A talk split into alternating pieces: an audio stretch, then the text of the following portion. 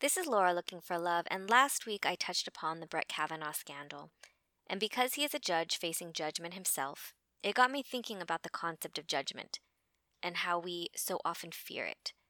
Brett Kavanaugh is deathly afraid of judgment, so much so that he has lied under oath to protect his reputation. It seems ironic that someone so fearful of judgment would become a judge, but it actually makes perfect sense. Because that way, he can control it he can be the judger and never the judged. He didn't, however, anticipate that fame can completely change that. Most of us aren't judges, nor have we engaged in violating and abusive behaviors, but we still can relate to fear of judgment. We all learn from an early age that we don't like being ridiculed, or laughed at, or called names. Brett Kavanaugh went to extreme lengths to avoid negative judgment. But if we really take a look at our own lives, most of us have also gone to extreme lengths to avoid negative judgment.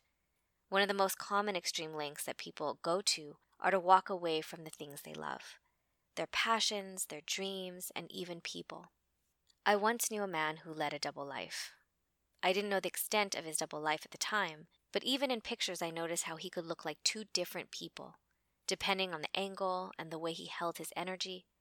I mentioned it to him once, and he agreed. As time went on, I could see his internal struggle. I wanted to help him because he made it so that I could.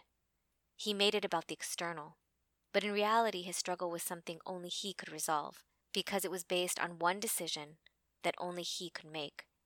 And that was the decision on whether or not to reveal his truth and his secret. And this man prided himself on being put together and having it all figured out. That was the facade he wanted to show me.